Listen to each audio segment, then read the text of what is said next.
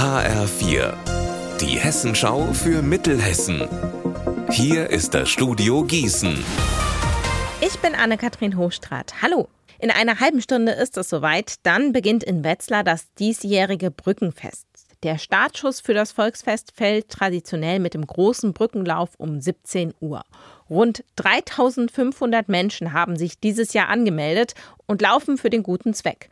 Mein Kollege Alexander Gottschalk weiß außerdem, was sonst noch los ist rund um das Brückenfest. Heute Abend soll an der alten Lahnbrücke noch die Lichtinstallation Spektrum 2023 enthüllt werden. Das heißt, die Brücke wird nach Einbruch der Dunkelheit in spektakulären Farben angestrahlt.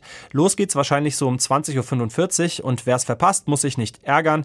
Die Lichtinstallation wird auch morgen Abend nochmal gezeigt. Ab morgen wird dann auch richtig gefeiert in Wetzlar. Auf fünf Bühnen in der Innenstadt gibt's Live-Musik und es zieht sich eine Flaniermeile von der Altstadt bis hinunter zur Lahn.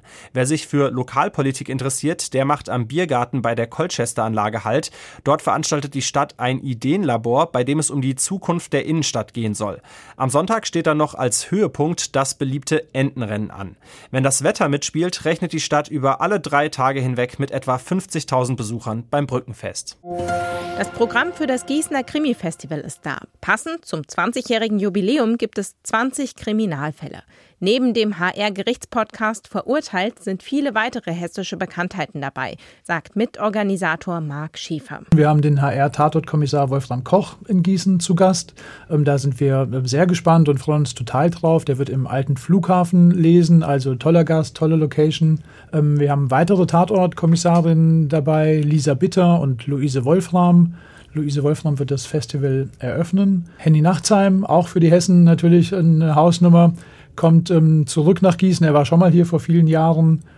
Und ähm, auch Benno Fürmann ist einer der äh, Gäste und letztlich auch Kai Wiesinger. Äh, mit dem sind wir mit dem Krimi-Festival zum ersten Mal in Wetzlar in diesem Jahr auch zu Gast. Unser Wetter in Mittelhessen. Es ist bewölkt und immer wieder regnet es. Bei 20 Grad in Aslar und 20 Grad in Runkel. Die gute Nachricht, der frühe Herbst neigt sich dem Ende zu. Am Wochenende zeigt der Spätsommer tatsächlich noch mal, was in ihm steckt. Es wird sommerlich warm. Ihr Wetter und alles, was bei Ihnen passiert, zuverlässig in der Hessenschau für Ihre Region und auf hessenschau.de.